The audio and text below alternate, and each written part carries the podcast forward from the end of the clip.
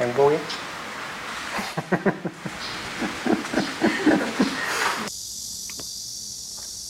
기왕 살아가는 우리 인생살이에 우리만 사나 같이 살아야 된다고 하는 그 전체적인 그런 마음가짐, 그런 게 부러워.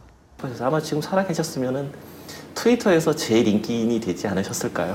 정말로 아마 그 쓴소리 엄청 하셨을 거예요. 정말로.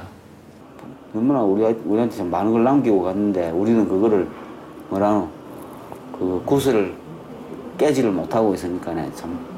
언제쯤이면 손수건 없이 봉하마을을 들을 수가 있을까? 노무현이라는 이름을 들었을 때 가슴 먹먹하지 않고 편안하게 어, 들을 수 있을 때가 언제일까?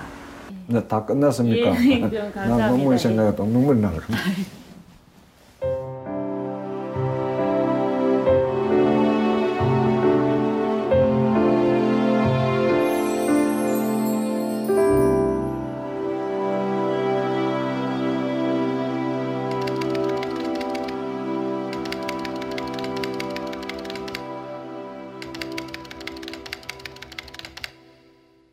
그 시기에 사람들로 하여금 이 사람이다라고 말할 수 있는 매력적인 요소를 갖고 있는 분이었어요. 예, 그 따님이 애기 낳았잖아요, 그죠? 그래가지고 그 병원에 있었잖아요. 그날 일요일 했을 그때도 애 놓고 했으니까 가자고. 그래 여사님이 아유 좀 이따 가지 뭐. 하니까 대통령 뭘 하는지 아세요? 일요일 날 얘 때문에 제 경호원들이 다 집에서 모시고 나와 있다 이거야. 그래 빨리 가야 가서 저 사람 쉬어야 된다 이렇게 얘기해요. 그런 사람이에요. 야, 나 놀랬어. 뭐 일본 천황의 노대통령 같은 경우는 여자라고서도 먹건양이 납수하고 심지어는 부시하고 막왕수되는 고중의 소녀와도 납수를 하고 이랬, 이랬잖아요. 우리 그, 그럼, 그럼, 그런데 유치원 애들 청와대 방문했을 때 그 구십 대 연상을 하더라고, 이 노대통령이라는 사람이. 참 사람이 순수하고 어? 우직하고 아, 이런 사람 아닌가? 그게 변하지 않는 사람 아닌가 싶어요. 그게 뭐 대통령이 돼도 별로 안 변하더만. 아마 예비군 훈련을 받는 음, 우리나라 대통령이 전무하지 않을까. 예? 그렇게 훈련을 하셨다는 거. 예? 예.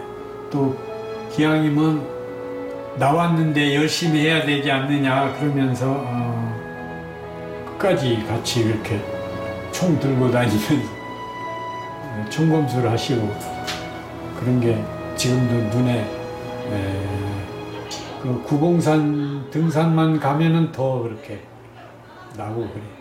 노하우 또는 노무현의 유사 도메인들을 이 리스트를 작성을 하고 또 그것을 여러 사람들한테 물어서 이렇게 이 같이 모니터링하면서 명단들을 지판에 적어가면서 이렇게 만들었죠. 이 도메인 리스트를. 자랑스럽게 뿌듯하게 그곳에 그대로 이제 보고를 드렸죠. 보고를 드렸는데 충격적이게도 단 일 초도 생각하지 않고 그걸 왜 하냐라고 딱 던지는 순간 머리가 하얘지는 상황들이 생깁니다. 반대할 사람 반대하고 안티할 사람 안티할 수 있도록 놔둬야지. 그러자고 우리가 인터넷 하려고 했던 거 아니냐. 그걸 왜 못하도록 막으려고 그러냐. 모든 것을 내려놓고 그냥 달리는 사람인데 그런 걸 막을 이유가 없는 거잖아요. 막아야 될 이유가 있는 사람한테는 그런 게 필요한 거죠. 근데 이 사람은 그런 걸 막아야 될 이유가 없는 사람이라는 거죠.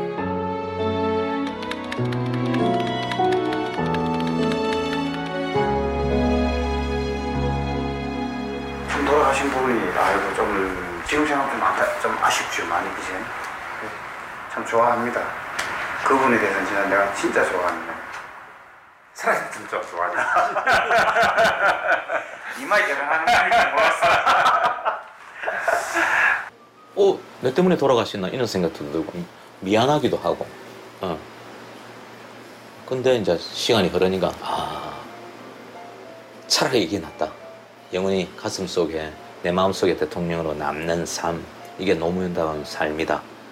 노 대통령은 순수한 진면목을 어, 그분이 그 이, 대통령 그만둔 다음에 이, 국민들이 그 많이 알, 느끼게 되었다고 생각해. 그 전에는 제가 굉장히 제 사실 보수라고 생각했습니다. 왜냐하면 우리 경상도 경남은. 옛날에 와이에스 김영삼 전 대통령이 최고잖아요. 무조건. 근데 진짜 대통령 알고부터는 이게 어느 순간에 제가 뭐 보수 진보라 하면 보수 쪽에 있다 진보로 밖에 있는 거예요. 완전히 밖에 있더라고요. 지금 보면. 지금 보면 그래요. 인생이라는 게 그런구나. 누구를 만남으로 해서 이렇게 바뀔 수가 있다. 인생이.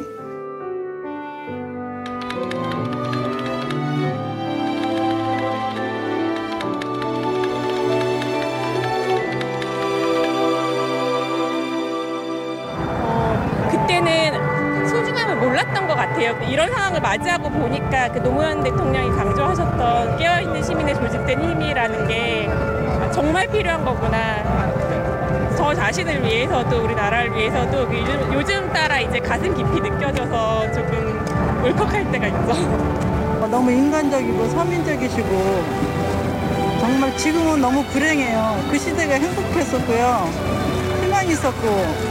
가끔 생각날 때도 있죠. 특히 요즘 같은 때는.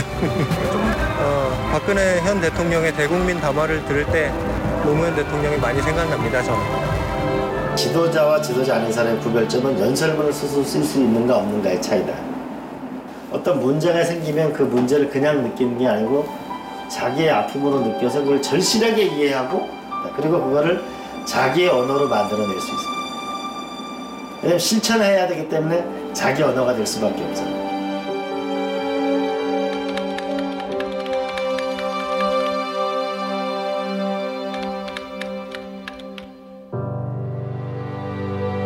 대통령이 꿈꿨던 것보다 더 좋은 그런 사회를 만들어서 이제 좀 가서 또 까불어야죠.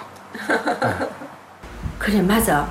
노무현 대통령이 맞았어 라고 말하는 사람들이 더 지금 많이 있지만 앞으로도 더 많아질 것이라고 저는 정말 믿어 의심치 않죠. 이번 대선이 아주 중요하고 그래서 이제 그렇게 해서 승리만 한다면 노 대통령이 모내렸던 여러 가지 일도 힘을 모아서 함께 할 수 있지 않을까 그렇게 생각합니다.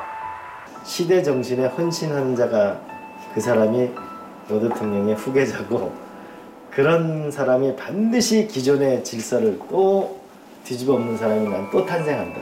왜? 서민들이 여기 봉화마을에 오는 걸 관찰해보면 서민들이 어려워지면 어려워질수록 찾아옵니다. 기성정치에 염증을 내면 낼수록 찾아옵니다.